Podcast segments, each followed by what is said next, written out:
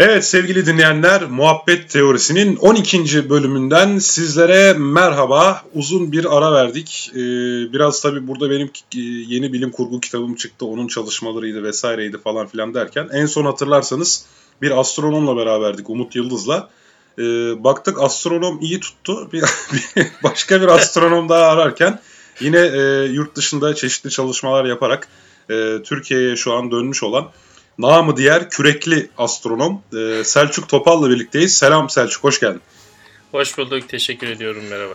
E, Selçuk üniversitelerdeki konuşmalarıyla popüler, e, gittiği her yerde eğlenceli sunumlar yapıyor. Kendisiyle de bizim tanışmamız zaten İstanbul Üniversitesi'ndeki sunumdaydı. Daha sonra bir de Yıldız Teknik'le beraberdik galiba.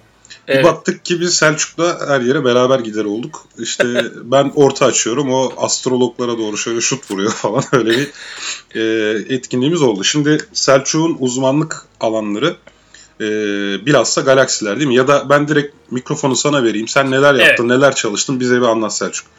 Evet, e, öncelikle şunu belirteyim ben başlamadan önce. E, seninle beraber yaptığımız sunumlar arasında örtüşüyordu. Çünkü senin çok güzel bir kitabın var. Astroloji ile alakalı.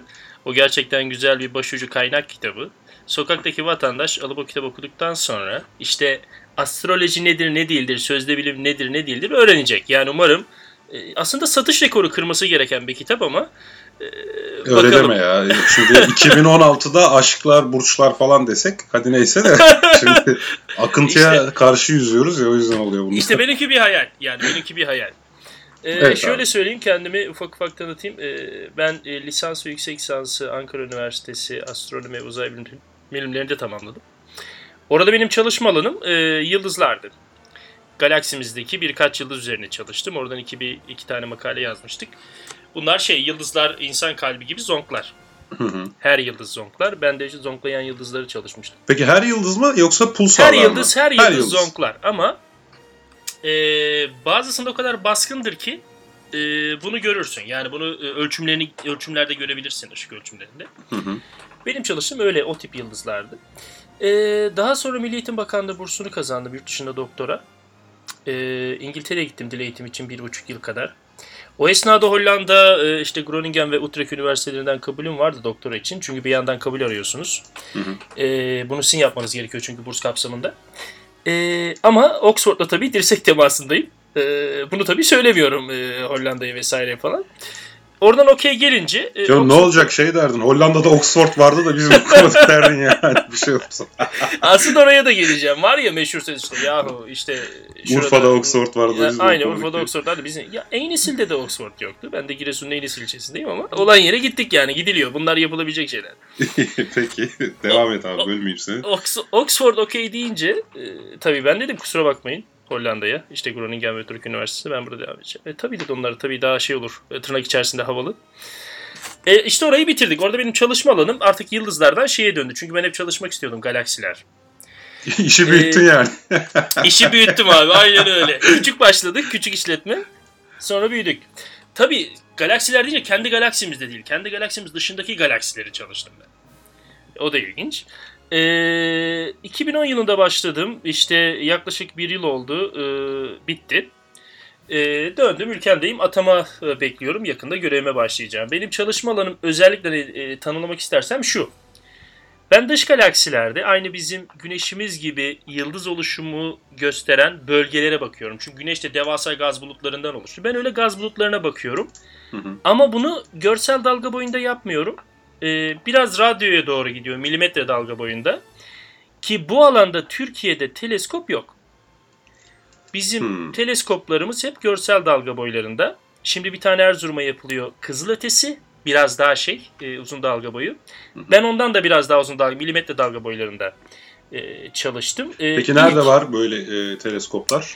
Bunlar e, sen de bilirsin e, Atakama çölünde devasa bir e, alma var. E, Alma teleskopu var orada. E, Birçok ülkenin var aslında. Mesela benim gözlemlerimi yaptığım ya da verilerini kullandığım teleskoplardan biri Fransa'da. E, İspanya'da pardon Fransa İspanyol ortak yapımı işte ILM 30 meter vardı 30 metrelik bir teleskop. Hı hı. E, bir de biz sadece single dish diyoruz. Yani tek çanak anten düşün normal TV anteni gibi. Tek çanak da olabiliyor ya da dizi halinde de olabiliyor. Yani sen atıyorum 50 tane teleskobu bir araya bağlıyorsun bir şekilde. Ona interferometri deniyor tekniğe. Hı hı. Ve sanki 5 kilometre çapında bir teleskopun varmış gibi davranıyor. Yani hepsi odak noktasını aynı yere ayarlarsa Aynen e, o öyle. Aynen genişlikteymiş öyle. gibi davranıyor. Çözünürlüğü inanılmaz arttırıyorsun. Hı hı. Yani ben o iki veri tipini de kullandım e, analizlerimde. Benim doktora e, tezime konu olan 3 çalışma. Onun üzerine yoğunlaştım. Hangisi daha pahalı? Yani çok geniş bir çanak yapmak mı yoksa ayrı ayrı ufak çanakları birleştirmek mi? Şöyle söyleyeyim. Mesela 30 metrelik ya da 50 metrelik bir e, radyo teleskop yapacağını 5 metrelik ne bileyim 6 tane teleskop yaparsın daha ucuza gelir.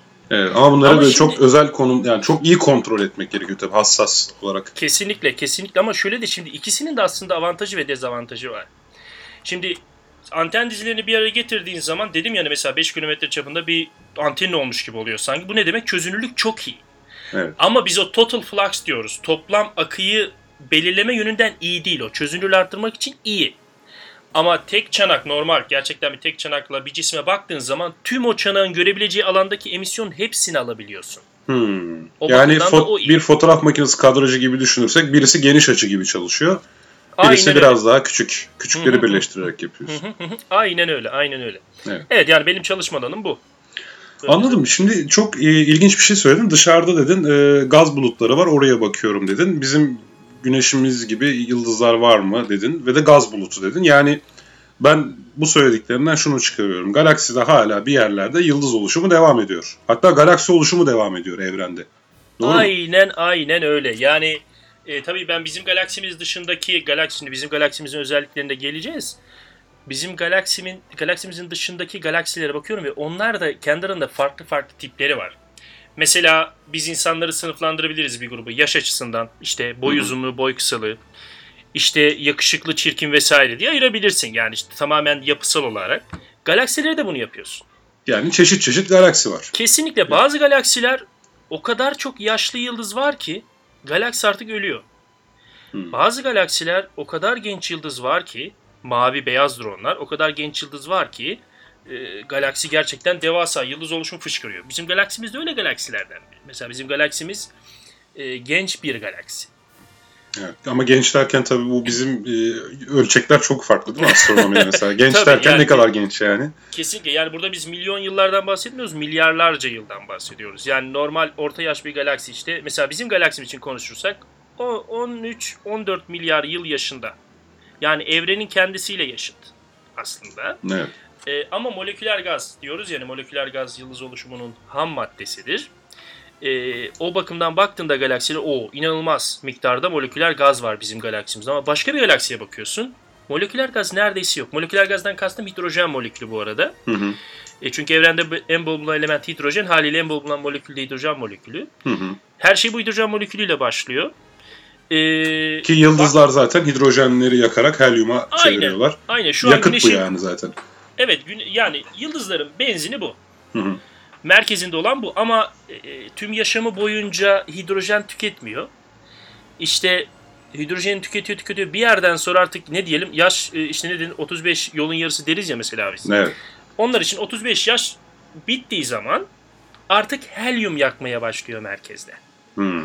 Sonra işte oksijen, karbon diyor gidiyor bu. Helyum yakıp kadar. karbona çeviriyor değil mi? Daha sonra Aynen. hatta Oksijene işte sonra e, demire doğru gidiyor. kütlesine göre de ya kara delik oluyor ya beyaz cüce oluyor ya işte öyle bir şeyi var değil mi? Evet aynen öyle. Şimdi bizim e, şimdi hemen o zaman galaksimizi tanıtmaya başlamadan önce bizim güneşimizin sonunu hemen o zaman iki dakikada söyleyelim.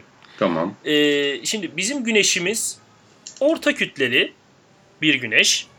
Bolca var böyle e, yıldızlardan galaksimizde. Ama çoğunluğu bizim e, yıldızımızdan daha da düşük kütleli. Biz onlara kahverengi cüce diyoruz. Hı hı. E, daha da küçük yıldız onlar. E, kırmızı görünüyorlar ve daha uzun yaşıyorlar o nedenle. Bizim yıldızımın ölümü ölümü şöyle olacak. E, bir süpernova patlaması geçirmeyecek.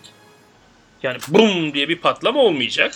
Yani eğer çok yüksek kütleli olsaydı iç basıncı kütle çekimini dengeleyemeyeceği için sıkışıp böyle bum diye geri patlayacaktı değil mi? Aynen öyle olacaktı. O da nasıl olacaktı? Eğer 8 güneş kütlesinden daha büyük kütleli olsaydı şu an güneşimiz Hı hı. o dediğin olacaktı. Ama bizde ne olacak? Güneş işte yaklaşık 4 milyar yıl sonra dış katmanlarını yavaşça uzaya bırakacak. Tabii bırakırken dünyayı da içine alacak. Dünya şiş kebap. Ben o yüzden, diyorum 4 milyar yıl falan var. Heyecan yapmayın diye hemen Seminerden sonra gidip valiz toplamaya kalkmayın diye. Şimdi bunlar gerçekten Al bak hemen olacaksa biz bulgur falan stoklayalım. Programı falan bırak yani. Markete falan gidelim. Stok yapıp doğru. Ee, ama ne olacak? Gittikten sonra merkezde beyaz cüce dediğimiz artık böyle atomlar o kadar birbirine yakın ki elektronlar falan iç içe geçmiş. Çok yoğun bir cisim kalacak. Ee, öyle öyle yani yıldız bizim güneşimizi bekleyen son bu. Ama 8 güneş kütlesinden daha büyük olsaydı senin de aynen çok güzel şekilde e, tarif ettiğin gibi kütle çekimi o kadar sıkıştıracak ama iç basınç bir anda "Ya yeter be diyecek. Bum bir patlama. Şimdi o patlamadan sonra yine merkezde bir şey kalıyor. Eğer o kalan cisim bu nötron yıldızı olabilir. Nötron daha da yoğun. Beyaz hücreden daha da yoğun bir cisim. Ee, nötron yıldızı olabilir. Eğer o 4 güneş kütlesi ve üzeri ise o da üzerine çöküyor ve evrendeki hiçbir kuvvet o çökmeyi durduramıyor. Ve ne elde ediyorsun? Kara delik. Kara delik. Evet. Yani kısaca anlatmak gerekirse yıldızların evrimini böyle. Bu yönde e, gidiyor. Bizim güneşimiz şiddetli bir ölüm beklemeyecek. Yani önce Kızıldev olacağız. Aynen Zaten öyle. dünyaya kadar erişeceği kesin mi yoksa daha henüz belli değil mi? Yani Merkür ve Erişeceği- Venüs kesin gidiyor onu biliyorum da. Dünyaya kadar erişeceği kesin. E. Mars'a kadar ulaşır mı ulaşmaz mı bilmiyorum. Teorilerde e, bazen ulaşır diyor. Bazen ben okuyorum makale bazen ulaşamaz diyor. Ama bunlar işte hani zaman ölçeği geniş ya. e, at atabildiğin kadar falan gibi konular yani. Hani şimdi biraz da öyle zaman ölçeği geniş olduğu için hani nasıl test edeceksin? Bak işte Ahmet haksız çıktı demez kimse 4 milyar yıl sonra. Evet. Şimdi tabii test edemiyoruz ama seninle astronominin şu niteliğini de konuşmak istiyorum. Şimdi astronomi e, biraz bilim felsefesi açısından bakarsak geri değili bir bilim. Yani e, önden bir hipotez belirleyip bunu test etmek yerine geçmişe bakıp ne olmuş diye e, bunu yani buradan bir hipotezler çıkarıp bu yine geçmiş veriyle bunu doğrulamaya çalışıyorsun. Aslında jeoloji de böyle ama astronominin galiba şöyle bir güzelliği var. Aslında biz evrene baktığımızda yani daha doğrusu sizler evrene baktığınızda geçmişe bakıyorsunuz öyle değil mi? Evet.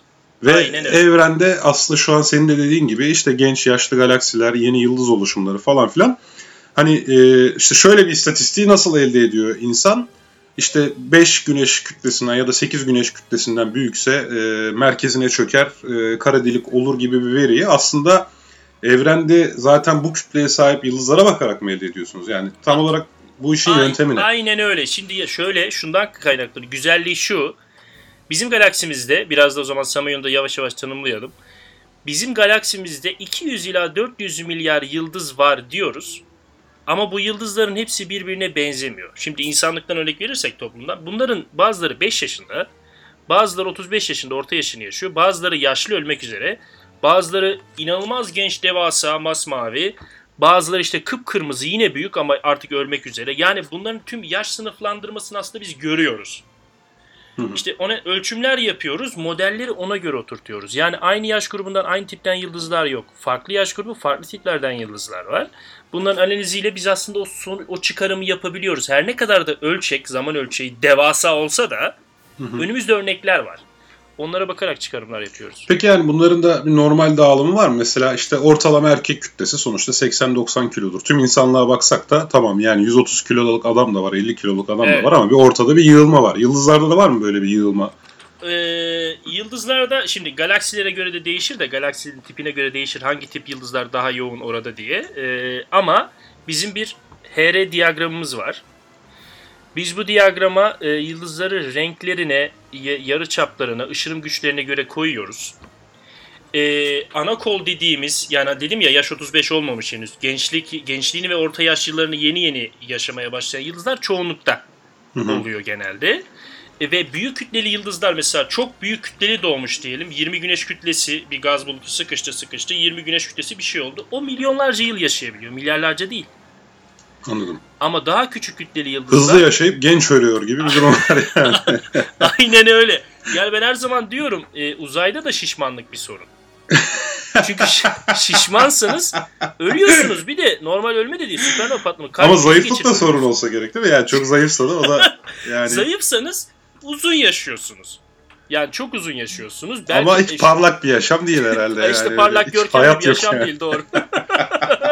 Mütevazi kendi içine kapanık bir yaşam doğru. Peki bir şey merak ediyorum. Mesela Ee, sonuçta gezegenler için gerçekten sonsuz kombinasyon var. İçerisinde her tür madde olabilir, oluşum sıcaklığına ya da yaşına bağlı falan da. Şunu söyleyebilir miyim? Hani iki buçuk güneş kütleli e, aynı yaştaki iki yıldızın hemen hemen içeriği aynıdır. Yani neredeyse bunlar tıpatıp aynıdır diyebiliyor muyuz? Yıldızlarda çeşitlilik biraz daha yani kütlesi ve yaşı aynı ise iki yıldız neredeyse özdeştir diyebiliyor muyuz? Hmm, güzel. Hepsi helyum yakıyor değil mi sonuçta? Yani bu bir ana kol yıldızıysa. Tabii Ha, bunun içinde belki önce- işte karbon da vardır yok yani. Eşit yaştaysa, eşit kütledeyse hemen hemen özdeş kabul edebilirim herhalde bunları.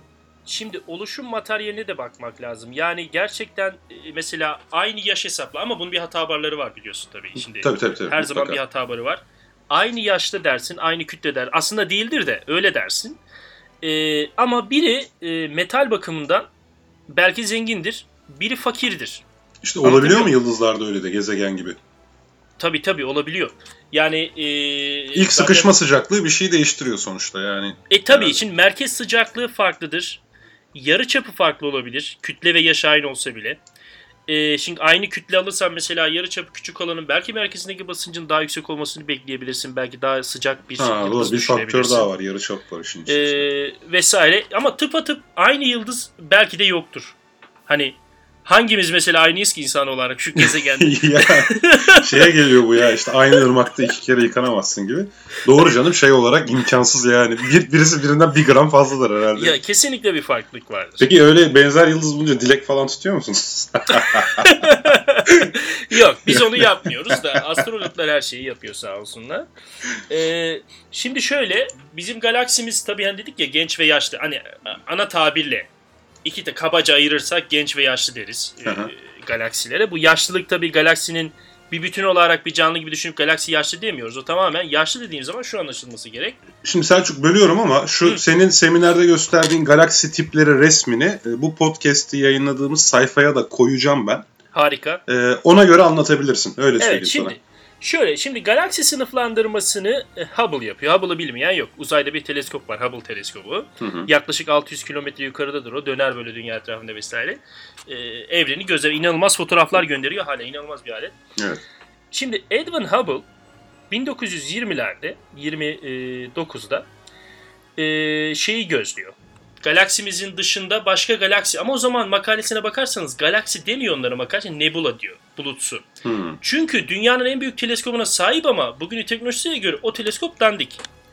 Her şey puslu görünüyor. Aslında çok yakın zamanlara kadar bizden başka galaksi olduğundan emin değildik değil mi? Tabii, 30 yıl tabii. falan herhalde 19- bunun geçmişi. 1930'larda işte ilk kez büyük bir tartışma oluyor. İki grup toplanıyor. Diyor ki acaba evren dediğimiz şey sadece galaksimizden mi ibaret?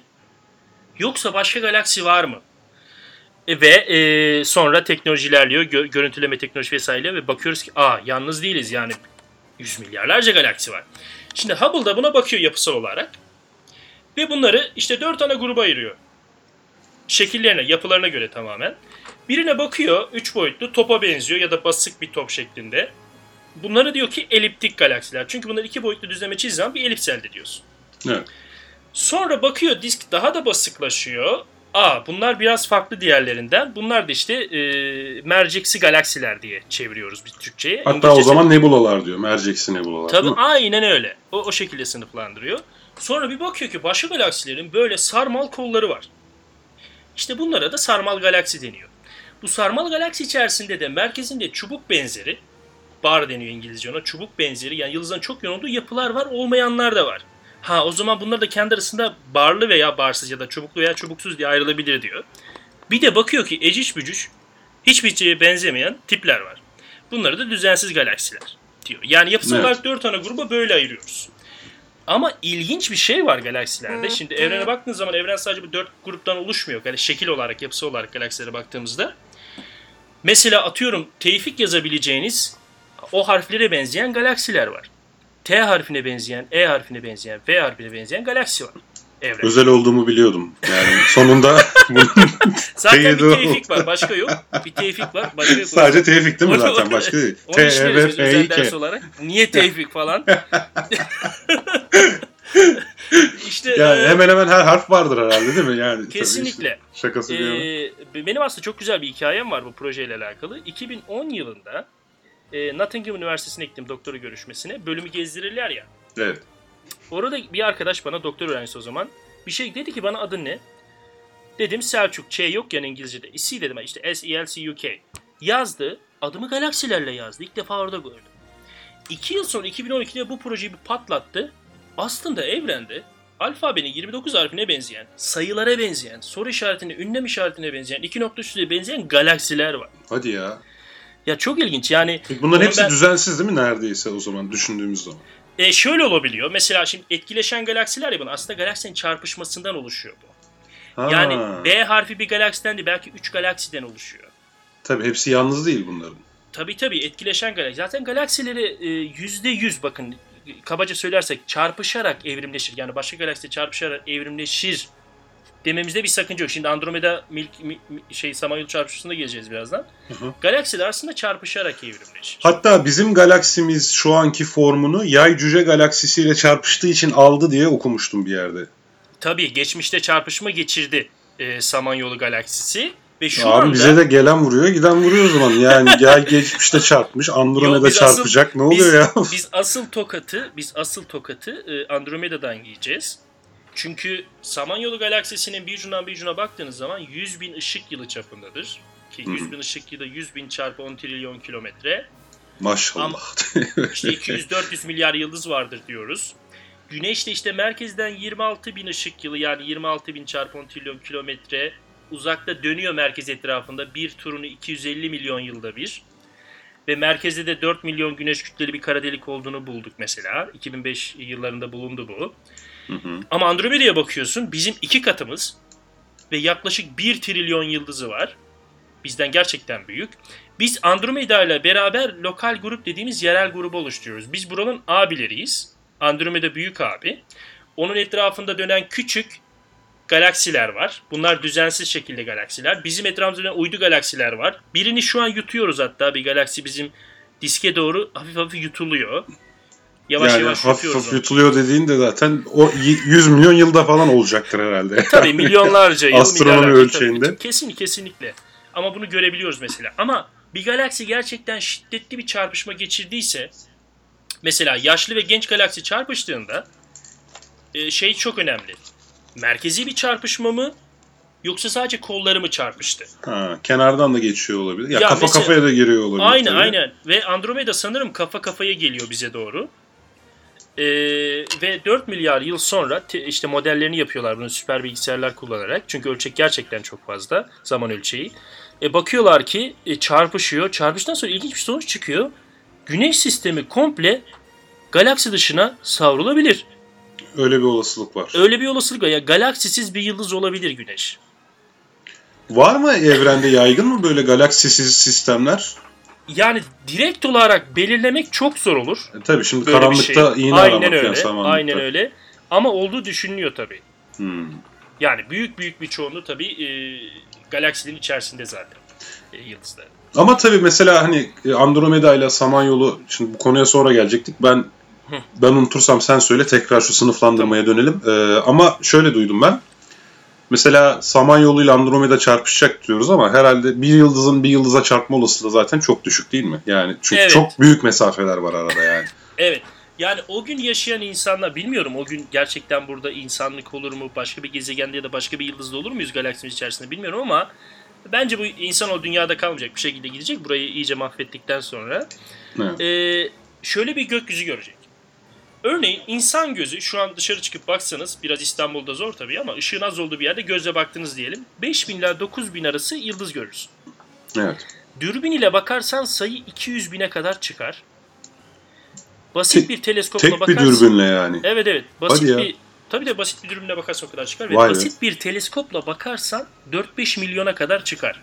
Gördüğün yıldız sayısı. Vay be.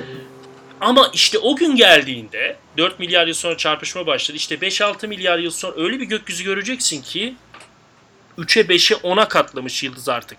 Bayağı da aydınlık olacak o zaman bir anlamda. İnanılmaz yıldızlı geceler olacak. Yani öyle söyleyeyim. O an yaşayacaklar olabilir belki aramızda. Benim ölümsüzlüğün sırrını bulmuş olanlar olabilir.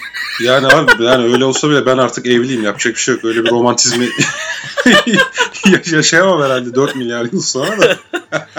evet yani senin de dediğin gibi bakıyorlar e, simülasyonlara. Yıldızların çarpışma olasılığı çok düşük. Çünkü yıldızların arasındaki mesafe çok büyük. Yani biz her zaman bu örneği veriyoruz yani en yakın yıldız 40 trilyon kilometre ötede. 40 trilyon kilometre. İnsanın tabii 13 bin kilometre çaplı bir gezegende yaşıyoruz. 40 trilyon ne olduğunu belki anlamayabilirsin ama biraz kafada canlandırmaya başladığı zaman insanlar anlayabiliyor büyüklüğü. 40 trilyon az bir mesafe değil. O nedenle çarpışma olasılığı çok düşük. Şöyle bir örnek duymuştum da her, dünyaya her 3000 kilometrede bir pimpon topu koy öyle bir şey demişlerdi. Olabilir. Yani bunların yani çarpışma ölçek, olasılığı ne kadar düşük Ne kadardır yani. değil mi? Ölçekli olarak koyarsın. Tabii pimponun yani. çapı ve aradaki uzaklık doğru. Öyle örneklerde verilebilir. Yani gerçekten çok düşük. Ha olacak mıdır? Olacaktır. Kesinlikle bir, bazı yıldızlar çarpışacaktır belki bir ya da en azından... E tabi olasılık düşük ama yıldız sayısı da fazla sonuçta. Doğru. Yani. yani. Heh, evet. Yani bu olabilir evet. Şimdi sınıflandırmaya dönersek ee, işte 4 ana gruba ayırıyoruz ama şekiller farklı. Alfabenin 29 harfine benzeyen galaksiler var. Bizim galaksimiz genç bir galaksi. Bir de galaksinin aslında tanımını yapmak lazımdı belki de en başından. Evet. da... Galaksi şey ekmek arası köfteymiş meğer falan diye. Bütün olay bunun üzerine Evet herkes dinledi şimdi. Galakside ne ki ya diyen olmuştur belki de. Şimdi... Hiç ummadığımız bir şey çıkıyormuş. Aslında evet. Meğer sen Yemek bize kek yapmayı anlatıyormuşsun falan. Ya işte böyle kekler var harf şeklinde falan kurabiye. Zaten e, YouTube şeye e, Google'a Milky Way yazdığınızda Samanyolu Galaksinin İngilizcelik adı Milky Way'dir. Sütlü yol. Milky Way yazdığında bir çikolata çıkıyor zaten. Galaksi doğru. çıkmıyor. doğru doğru. Şimdi e, bizim galaksimizi şimdi galaksiyi tanımlarsak galaksiler aslında biraz konuşurken de bahsettik nasıl özellikleri olduğunu ama basitçe şöyle tanımlamak gerekir. İçerisinde yüz milyarlarca yıldız bak yüz milyarlarca olmak zorunda değil mi? Milyonlarca da olabilir büyüklüğüne göre yüz milyarlarca yıldız, gaz ve tozun olduğu birbirine kütle çekimiyle bağlı sistemlerdir.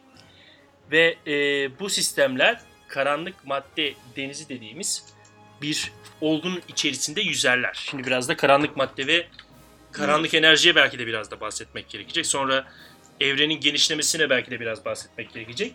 Şimdi karanlık madde dediğimiz şey aslında çok da ilginç bir hikaye var. Ee, karanlık maddeyi tezinde hani galaksinin dışında ilginç bir şey olduğunu öneriyor. Ee, bir zat. O zatla tanıştım ben e, şeyde Hollanda'da bir yaz okulunda. E, diyor ki ya işte hocam diyor danışmanına ben işte galaksimize bakıyorum. Diskin dışına doğru gidiyorum. Hız değerlerini ölçüyorum. E, hız değerleri artıyor artıyor artmasını beklersiniz. Hı hı. Ama bir yerden sonra dağılım düz. Hız hiç değişmiyor. Ne kadar uzağa gidersem gideyim değişmiyor kesin bir şey olmalı burada diyor. Oğlum diyor sen bu işleri şimdi karıştırma. İnsan tarihi boyunca her zaman var diye böyle yeni fikirlere hep kapalıyız aslında biz. Evet. Karıştırma bu dört defa danışman değiştiriyor. Dördüncü danışman diyor ki tamam sen o bulduğun şeyi de koy ama fazla üzerinde durma. Yani bize şimdi jüride sorun çıkmasın gibi diyor mesela. Yani oradan hız e, biz ona şey diyoruz Galaxy Rotation Curve işte dönme eğrisinden, hız eğrisinden yaranarak aslında kara deliğin varlığını bir şekilde belirleyebiliyorsun. Çünkü... Yani şöyle diyebilir miyiz? Einstein'ın görelilik denklemlerine uymayan bir e, hız durumu var galaksinin dış yıldızlarında. Burada da tabii insan yeni bir hipoteze ihtiyaç duyuyor. E, yani normal bir madde çünkü göremediğim bir şey e, ve bir şey sanki galaksiyi bir bütün olarak kucaklamış onu dağılmasını da engelliyor aynı zamanda. Ondan da bahsedeyim. Şimdi galaksilerin mesela dedik yani Güneş galaksimiz etrafında 250 milyon yılda bir tur atar. Belli bir hızı var. Saniyede 200 kilometre falan. Hı hı. Şimdi hıza baktığınız zaman normalde dışarıda hiçbir şey olmasa, galaksinin dışında bir şey olmasa saçılması lazım. Evet. Aynı atlı karıncaya binen çocuğu emniyet kemersiz oturt, hızını arttır, çocuk uçacaktır. Yani o bizim merkezdeki devasa kara delikler ya da e, yıldız dağılımı aslında o yıldızları tutmaya yetmiyor gibi görünüyor hesapladığın evet, zaman doğru mu? Evet kütle doğru. Toplam kütle ve toplam kütlenin verdiği hız o dönüyor etrafında. Yıldızlar galaksinin etrafında dönüyor. Bakıyorlar ki çok hızlı bir şey bunu tutuyor olmalı. Yani yoksa fırlayıp gitmesi lazım. Aynen öyle. Yoksa dağılması lazım. Bu sadece galaksi için geçerli. Galaksi kümelerine bakıyorlar. Şimdi galaksi kümelerinde galaksi etkileşim içerisinde belli bir yörünge etrafında dönüyor aslında onlar. Hı hı. Gelişi güzel. Onların da dağılması lazım. Çünkü galaksiler bile kümelerde çok hızlı hareket ediyor. Ha diyorlar o zaman karanlık madde denen bir şey. Bu madde bildiğimiz madde değil. Bildiğimiz maddeyle etkileşime girmiyor. E, ama böyle bir etki olduğu için yani hesaplar onu gösteriyor. Görebildiğimiz maddede en azından ondan yola çıkarak. Diyoruz ki karanlık madde olmalı. E, biliyorsun karanlık enerjiyi de zaten e, 98 yılında bakıyorlar e, süpernova patlamasına. Çünkü süpernova patlamaları çok önemlidir astronomide uzaklık belirlemek için. Evet. Süpernova patlamasına bakıyorlar. e, belirliyorlar ki Allah Allah bu süpernova olması gereken yerde değil daha uzakta. Uzaklığını belirlediler ya. A. Evren hızlanarak genişliyor. Şimdi hızlanarak genişlemesi için bir enerji ilave bir enerji verilmesi lazım ama karanlık enerji de oradan çıkıyor mesela. Evet. Yani Normalde işte e, atıyorum termodinamik yasalarını hesaba katarsak beklentimiz evrenin yavaşlayarak genişlemesi olması Evet, lazım. Yani evet, normal evet, enerji korunumu prensibine göre. aynen. Fakat eğer hızlanarak genişleme gibi bir bulgu varsa işin içerisinde işte bilinmeyen gizemli bir enerjinin olması gerekiyor. A- aynen öyle işte. Yani öyle bir e, olgu ama yani o kadar e, şey ki bu konular. E, üzerine sabaha kadar konuşuruz. Belki çıkarım hiç olmayacaktır o konuşmanın sonunda. Çünkü gerçekten pek fazla bir şey bilmiyoruz. Hala bir miktar spekülatif. Evet. E, yani Ve hipotezler karanlık yarışıyor hatta birbiriyle hala değil mi? Yani, Evet evet yani karanlık enerji ama karanlık enerji sanki daha çok spekülatif karanlık maddeye göre. evet. Ona kıyasla. Yani çünkü onun hakkında daha az şey ve evrenin büyük bir çoğunluğu %70'ini falan karanlık enerji oluşturduğunu düşünüyoruz. %25'ini vesairesini karanlık madde. %5'i de gördüğün her şey. Senin Evet. işte evin, sen, hayvanın, köpeğin, eşin, dostun, ülken, dünya, tüm yıldızlar, tüm galaksiler, tüm gazlar vesaire Madde görebildiğin yani. her şey. Aynen öyle. Madde, madde. dediğimiz şey. Aynen öyle. %5'i. E, çok ilginç bu da tabii. Evet. Şimdi evrenin genişlemesine gelirsek, şimdi hızlanarak genişliği tabii 98'de bulunuyor ama 1927'de Fransız işte rahip fizikçi Lemaitre var. E, Lemaitre Einstein denklemlerinden bakıyor, biraz da veri elde ediyor. Dış hani nebula gözleniyor ya galaksi dışında olan nebula deniyor onlar o tarihlerde. Hı hı. Onların hız değerleri var elinde. Bir grafik çiziyor. İşte uzaklık ve galaksinin bizden uzaklaşma hızı bir lineer değişim buluyor. Bu lineer değişimin eğiminden işte evrenin genişlemesi denen bir şey ortaya çıkartıyor. Diyor ki işte yaklaşık 600 kilometre bölü saniye bölü megaparsek. Biraz ilginç bir birimi var onun. Şey Ee, uzaklaşma hızını nasıl ölçüyor? Bil, yani bu Doppler kayması falan değil değil mi henüz? Sadece gözlem verilerinden. Gözlem verilerinden yani tabii kırmızıya kaymadan buluyor onu. Yani o, o, o yolla buluyor. Hı, Galaksilerin anladım. bizden uzaklaşması uzaklaşma hızını. Ee, belirliyor ve grafiğe döküyor. Eğiminden buluyor. Mesela işte evrenin genişlem hızı diyor. Megaparsek başına 600 kilometre bölü saniyedir. Megaparsek dediğim şeyi açıklamak gerek. Çünkü herkes bilmez günlük yaşamda kullanmıyoruz bunu. İşte mesela e, taksiye bindiğiniz zaman şu kadar Yani Beylikdüzü ile Tuzla arası mesafe diyoruz ona. bir parsek. Bunun Bir bir, parsek. milyonu da megaparsek oluyor. Aynen öyle. Bu bizim Bir- programın standart e, ölçü birimidir abi ya. Beylikdüzü ile Tuz 500 T hattına bir parsek nedir sen? Bilmiyor musun onu ya? Tamam öğrenmiş oldum abi eyvallah. Doğru onlar da bayağı hızlı gidiyorlar. Şimdi e, şimdi parsek dediğim şey tabii 3.26 ışık yılı. Yaklaşık 30 trilyon kilometre diyelim bir parseğe. E, megaparsek dediğin gibi milyon parsek. Milyon çarpı 30 trilyon kilometre mesafeden bahsediyor. İşte bu kadar mesafe saniyede 600 kilometre genişliyor dedi şey Lemaitre. İki yıl sonra Hubble yaptı. Hubble biraz daha düşük bir sayı söyledi. Ondan yine işte 400-500 civarı bir sayı söyledi. Ama aslında bugün ne o değer? 67.8. Aslında çünkü Tekrar benim- birimini söyler misin? Yani 67.8 kilometre bölü saniye bölü megaparsek. Yani megaparsek başına ne kadar hızlı evren genişliyor. Hmm. Şimdi evren genişliyor deyince ya işte Selçuk Hoca ben niye genişlemiyorum? Dünya neden genişlemiyor? İşte güneş sistemi neden genişlemiyor? Galaksi neden genişlemiyor? Galaksi kümeleri neden genişlemiyor diye sorabilirler. Şimdi genişleme büyük ölçeklerde yani galaksi kümeleri arasındaki uzayda etkilidir. Ya da Yani madde genişlemiyor zaten. Boşluk genişliyor gibi düşünebiliriz Aynen. yani. Aynen öyle. Uzay, uzayın kendisi genişliyor. O nedenle şey kullanırlar ya işte üzümlü kek ya da üzümlü ekmek kullanırlar. Evet. İşte hamuru yaparsın, içine kuru üzüm atarsın. Hamur şişer. Hamurdan kastımız uzaydır. Hı hı. İşte oradaki üzümler de galaksidir. Üzümler genişlemez. Ya da ihmal edebilirsin onu anlatım için. Evet. Birazcık genişleyecektir elbette. Ama galaksiler genişlemiyor. Ne oluyor? Aradaki uzay yani hamur genişliyor. Ama tabii şimdi bu bunun zor idrakinin aslında arkasında çok e, aynı zamanda felsefi bir soru da var. Kekin dışında ne var? Yani, işte bu da çok güzel soru. Tamam, evet, kek kesinlikle. genişliyor da mutfak mutfak Nerede ne yani? genişliyor? Nerede genişliyor? İşte hani e, işte o galaksi şu an yani evren genişliyor ama evrenin sınırları dışındaki bir hiçlik kavramı insanın kolay böyle aklında Evet, idrak evet, edebileceği evet. bir şey Kes- değil yani. Kesinlikle. Onu da şöyle söylüyoruz. Şimdi evren tamam genişliyor güzel kardeşim de nerede genişliyor diye sorulduğu zaman cevap o soruyu sormayacaksın. Çünkü soru mantıksız. Soranın Yani ağzına vuruyorum kürekle diyorsun.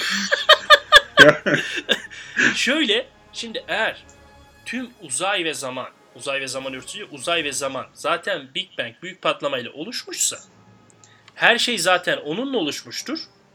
Değil mi? evet. Yani bunun sınırlarını belki sonsuz yapabilirsin. Ama her şey onunla oluştuğu için bir şeyin içerisinde genişlemesine gerek yok. Her şey onunla oluştu zaten. İşte bunu düşünmek çok zor. Yani Çok zor. O zaman şöyle teoriler de var tabii ki. Bir tane evren yok. Sonsuz sayıda evren var. Evet o da olabilir ya da işte biraz bence sorun şeyde hiçlik kavramını e, tahayyülde canlandırmak çok zor. Aslında bu konuda bir kitap önerebilirim. Bu Lawrence Krauss'un Hiç Yoktan Bir Evren diye kitabı var. Çok ilginç bir adamdır o. Evet Versus Evet. yayınlarından çıktı. Yani orada şöyle söyleyeyim aslında o adam hiçlik hiçliğin tanımı bakımından çok bir şey anlatmıyor bana göre ama ben şunu fark ettim.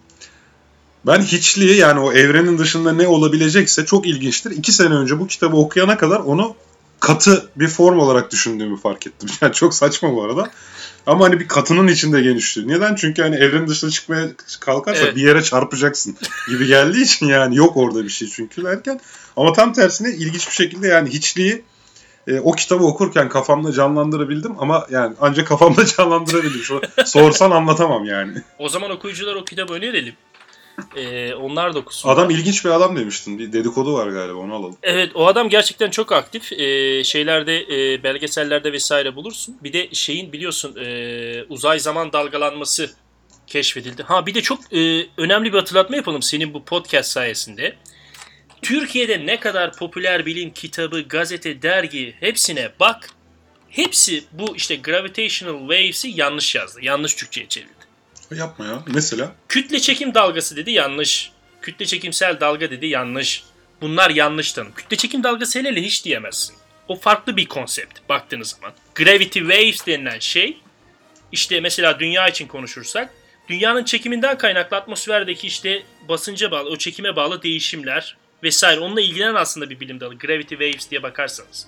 Evet. Ama bunu direkt şöyle çevirmeleri gerekir. Uzay zaman dalgalanması. Bu kadar basit. Hadi ya. İşte bu Kraus denen Evet her yerde kütle çekim dalgası diye Evet, tercüme edildi. Yanlış. Tercüme yanlış. Çünkü o diyor ki İngilizce şu gravitational waves. İngilizcesi bu. Doğru. Hı hı. Ama biz nasıl çevirdik? Gravity waves gibi çevirdik. Evet kütle, çekim, dalgası, ya Ama kütle gravity wave çekimsel çok dalga. farklı bir şey. Onun linkini de paylaşmıştım Twitter'da o gün.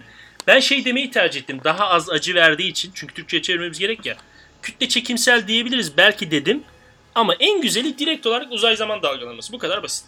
Zaten ne olduğunu hemen söylüyorsun bu tanımlamayı yaparken değil mi? Uzay zaman dalgalanması. Evet aslında o çok meşhur bir görsel video var onu anlatırken. O da işte meşhur o Einstein'ın böyle sen koordinat sistemi gibi kare e, grid grid vardır ya o griddeki dalgalanma zaten. Aynen, yani aynen, bakınca uzay- evet uzay zaman gridi o ve onun dalgalanması yani. Evet ve ilginç bir şey oldu. İşte 1.6 milyar ışık yılı oldu sanırım bu olay. İşte orta ortalama değer makaleye bakmıştım da geçenlerde ortalama değer bu. Hata barları çok yüksek ama uzaklıkta. Yani bu 1 milyar ışık yılı da olabilir, 3 milyar ışık yılı da. Ama 1.6 milyar işte ortalama. Orada iki tane 30 güneş kütleli kara delik çarpışıyor demeyelim. Merge kelimesi collision line diye İngilizce'de merge giderek yaklaşarak birleşiyor diye. Birleşiyorlar. Ama o birleşme o kadar şiddetli oluyor ki 1.6 milyar ışık yılı ötedeki o şiddetli enerji çıkışını biz Eylül 2015'te dünyada ölçtük. Yani aslında o olay 1.6 milyar yıl önce olmuştu. Aynen öyle. Ve ilginçtir. e, hani su birikintisine taş atarsın dalgalar hı. ve kenara giderken düşer ya dalganın şiddeti. Evet. Bunun da şiddeti düştü. Yani şimdi şöyle mi diyoruz? Bak ben de senden öğreneceğim. Şimdi uzay zaman dalgalanması ışık hızında mı hareket ediyor her şeyden? önce? Aynen öyle. Evet doğru. Evet ve tıpkı bildiğimiz klasik fizik gibi dalga konusu gibi sanki enerji korunumu varmış gibi mesafede uzaklaştıkça da enerjisi mi azalıyor? Aynen öyle azalıyor. Yani o dalganın boyu azalıyor diyelim. Denizdeki ha, dalga tamam genliği azalıyor. Genliği azalıyor. Aynen öyle tamam. genliği azalıyor. Ve o genlik ne kadara düşmüş biliyor musun? Atom çekirdeği boyutuna. Ve ölçtüğümüz şey bu yani. Aynen öyle. Yani L şeklinde bir alet var.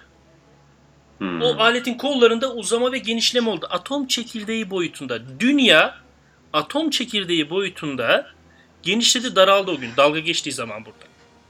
Vay be. Yani ben her zaman diyorum işte siz hissettiniz mi işte bende işte dizlerde bir uyuşma oldu diye seminerin. Onları hissediyorum işte. Ben Herkes de, hissedemez tabii bunu. Ya, o gün biraz saçım fazla döküldü ya. Bak ben de şey yapmıştım yani. yani İki tel fazla. İşte Kraus'dan bahsediyorduk. Kraus bu Eylül 2015'te hemen kulağına gelince bu şey Twitter'dan hemen vesaire paylaştı bu heyecanlı bir şekilde. Zaten e, bir şey anlatırken böyle kendini gerçekten o işe veren ilginç bir tip yani anlatabiliyor. Hani mesela e, Michiko Kaku vardır. Onu da severim. Teorik fizikçi. E, biraz Kraus Fringe Science'a doğru gidiyor ama. evet. O biraz şey. Hafiften kaydı. doğru. E, onu söylemişti ama nasıl oldu biliyor musun? Şimdi bazen diyor ki insanlar NASA bizden bir şey saklıyor. Bak şimdi. Evet. NASA sizden bir şey saklamıyor aslında. Ya da diğer bilim kuruluşları. Diğer bilimler şunu yapıyor. Bir şeyi buluyor. Eylül 2015'te buldu. Bu alanda uzman kişi de diyor ki ya ben bir şey buldum bak bir de sen aynı veriler al aynı şeyi buluyor musun? Tabii teyit mekanizması. Aynen öyle teyit mekanizması çalışıyor. Şubat'ta açıklayabildi insanlar bunu. Belki şu an ben diyorum ki belki NASA şu an Mars'ta canlılığa dair belki ölü yok olmuş bir bakteri fosili buldu belki. Ama bunu şimdi söylemiyor. Oraya 2018'de bir araç gönderecek. Onun verilerini bekliyor belki de. Anlatabiliyor muyum? Yani Gene de belirsiz veri olarak da olsa açıklamaz mıydı böyle bir şey? Yani belirsiz de olsa ama, mesela şey Ama ya şu dediği Mars... şey çıkmazsa dediği şey çıkmazsa ne yapacak? Yani şimdi hmm. insanın da spekülatif bundan biraz hani kaçınıyor ya bilim insanlar. Bu çok ince bir çizgi evet. çünkü. Hani insanlar işte bir şey bulduk bulmadık falan vesaire gibi şeylerle kandırmayalım. Hani gerçekten tüm dünyadaki o alandaki uzman kişiler onayladıktan sonra okey bulduk. Mesela geçen biz e, biliyorsun konferans veriyoruz. E-konferansiyerlerimiz var bizim. Hı hı. Bizim aramızda Betül Kacar da katıldı Harvard'dan astrobiyoloji. Çok ilginç bir şey söyledi ben onu bilmiyordum. Geçen de haberlerde çıktı yani işte kuyruklu yıldızda e, ya da meteorda kuyruklu yıldızda bir e, molekül canlılığa dair bir molekül bulundu. Amino asit bulunmuştu galiba. Yani Öyle şey... bir şey. Eğer bu haber 93 yılındaki 90'lı yıllarda bir keşif varmış ona dayanıyorsa e, öyle bir şey dedi olmadı yalanlandı. Yani aslında e, işte bu mekanizmayı siz düzgün çalıştırmazsanız zamanında e, birkaç yıl sonra insan diyor ki yo senin bulduğun işte e, canlı fosili değil sen kaya taş parçası bir şey bulamamışsın diyor insan ve rezil oluyorsun tırnak içerisinde.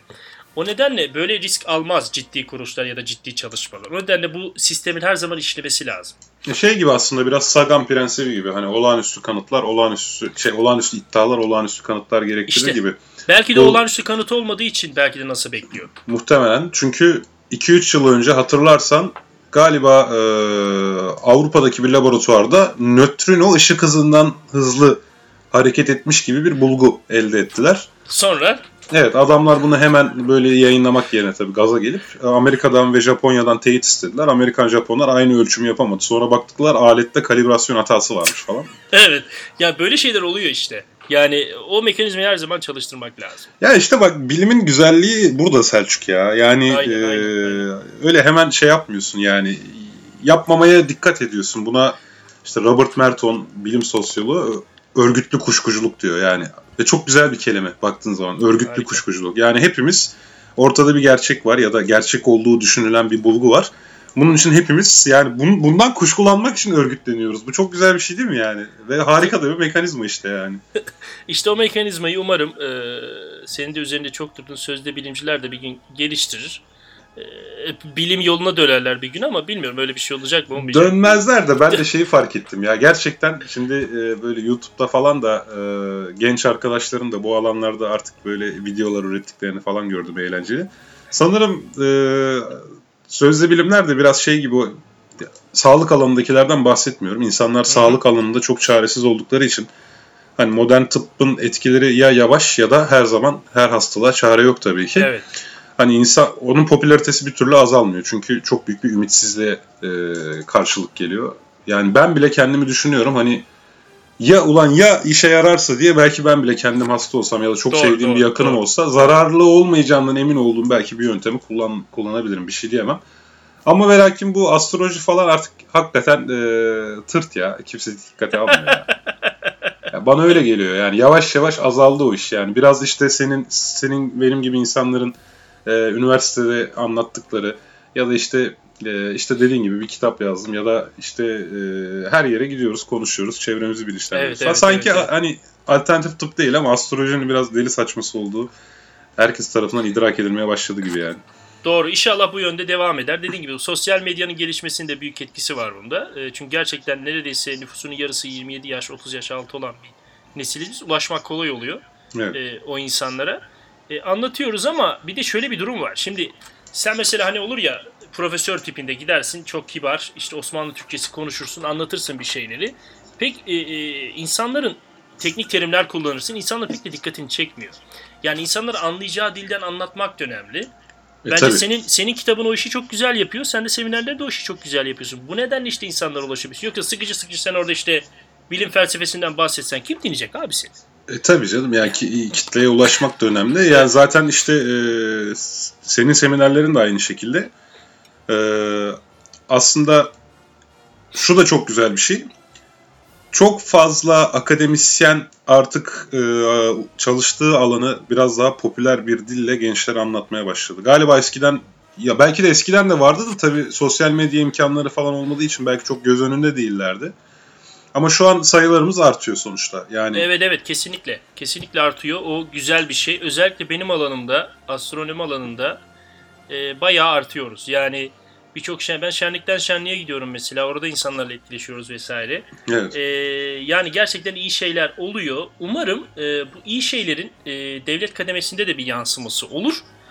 E, ciddi projelere para aktarırız. Mesela bir uzay e, şeyimiz e, uzay ajansımız kurulsun artık. Yani Evet bir uzay programımız olsun. bir Yani uzay programımız olsun. Yani tamam 50 sene sonra olsun. yani evet temel atalım bir yani bir şey yapalım, bir şey diyelim. Yani atıyorum işte Amerikan Uzay Ajansı'na, NASA'ya belki 50 milyon dolar vereceğiz yıllık ama bir Türk uzaya gitsin, Uluslararası Uzay İstasyonu'na gitsin, verelim o parayı. Yani bunlar yavaş yavaş gelişsin, roket teknolojimiz gelişsin, her şey gelişsin ama işte bizim yapmaya çalıştığımız ne? Aslında senin de yaptığın bu. Gençlere geleceğin e, işte e, bürokraside rol alacak insanlarına, devlet kademelerinde yer alacak insanlara biz bu uzay sevgisini ya da bilim sevgisini aşılıyoruz ki Evet. Mesela atıyorum bir başbakan olduğu zaman önüne roketle alakalı bir proje aga bu nedir demesin. Doğru. Yani o şeyi alsın diye uğraşıyoruz. Ama çok da iyi iş yapıyoruz bence. Güzel bir iş yapıyoruz. Umarım. Umarım işe yarar ya da yarar ya da yaramaz diye düşünmeden devam etmek zorundayız. Aynen öyle. Selçuk çok güzel anlattın. Ee, yani çok da keyifli, bayağı keyifli oldu. Vakit Eyvallah. geçmiş 47 dakika olmuş benim haberim yok yani. O derece hızlı ilerlemiş. Ee, şöyle yapalım bu burada kalmasın. Bence seninle ee, şu uçan daireler mevzunu beraber konuşalım istiyorum ben. bir. Konuşalım konuşalım. Bu işte Fermi paradoksunu bir e, ele alalım. Ya hakikaten madem varlar ya da madem yoklar işte nasıl anlarız? Madem varlarsa nasıl anlarız? Niye bir sinyal Ya da ya da ya da varlar belki de hiçbir zaman anlayamayacağız. Yani e, onları tabii tartışalım. Yani konuşalım. işte çok fazla hatta ben bir kitaptan da bahsedeyim. Stephen Webb diye bir adam var. Bu soruya verilebilecek olası 75 tane yanıtı derlemiş. Aa, çok güzel. Ama içerisinde neler var yani. Çok e, güzel bir kitap. Onu da paylaşırım seninle. Harika Ee, bir sıradaki bölüm olmaz belki ama ondan sonraki bölümde yine e, Selçuk Topal Aynen. sizlerle olacak sevgili dinleyenler. Ee, eğer şu an tadı damağınızda kaldıysa diyeceğim de ayıp olacak ya. Öyle demeyeyim yanlış anlaşılmasın. Ta- tadında bırakalım. Tadında bırakalım. Evet o halde çok teşekkür ediyoruz tekrar. Bugün galaksilerden bahsettik. Ee, galaksinin tanımını yaptık sonunda. Köfte değilmiş. Ee, Kendi galaksimizi tanıdık biraz. kendi galaksimizi Diğer tanıdık. galaksilere. Evrenin genişlemesinden bahsettik. Güzel, keyifli bir program oldu. Haftaya aynı gün aynı saatte diyerek yalancı çıkmak istemiyorum. Genelde sarkıyor biliyorsunuz. Haftalık e, bazda ilerleyemiyoruz. Ama en uygun zamanda yine e, çok keyifli ve e, bilgili, dolu dolu bir konuklar sizlerle birlikte olmayı diliyoruz. E, tekrar teşekkürler Selçuk. Ben teşekkür ediyorum bu fırsatı verdiğin için. Umarım dinleyenler de e, biraz bilgi sahibi olmuştur ya da yeni şeyler edinmişlerdir. Bildiklerinin üzerine bir şeyler koymuşlardır ve onlardan bir şey rica ediyorum. Ben her zaman söylüyorum. Bilim hakkında ne diyorsanız dedikodusunu yapın. Dedikodu serbest. İnsanlara bunları anlatın. O zaman herkese hoşça kalın, iyi akşamlar diliyoruz. Evet, iyi akşamlar. Güle güle.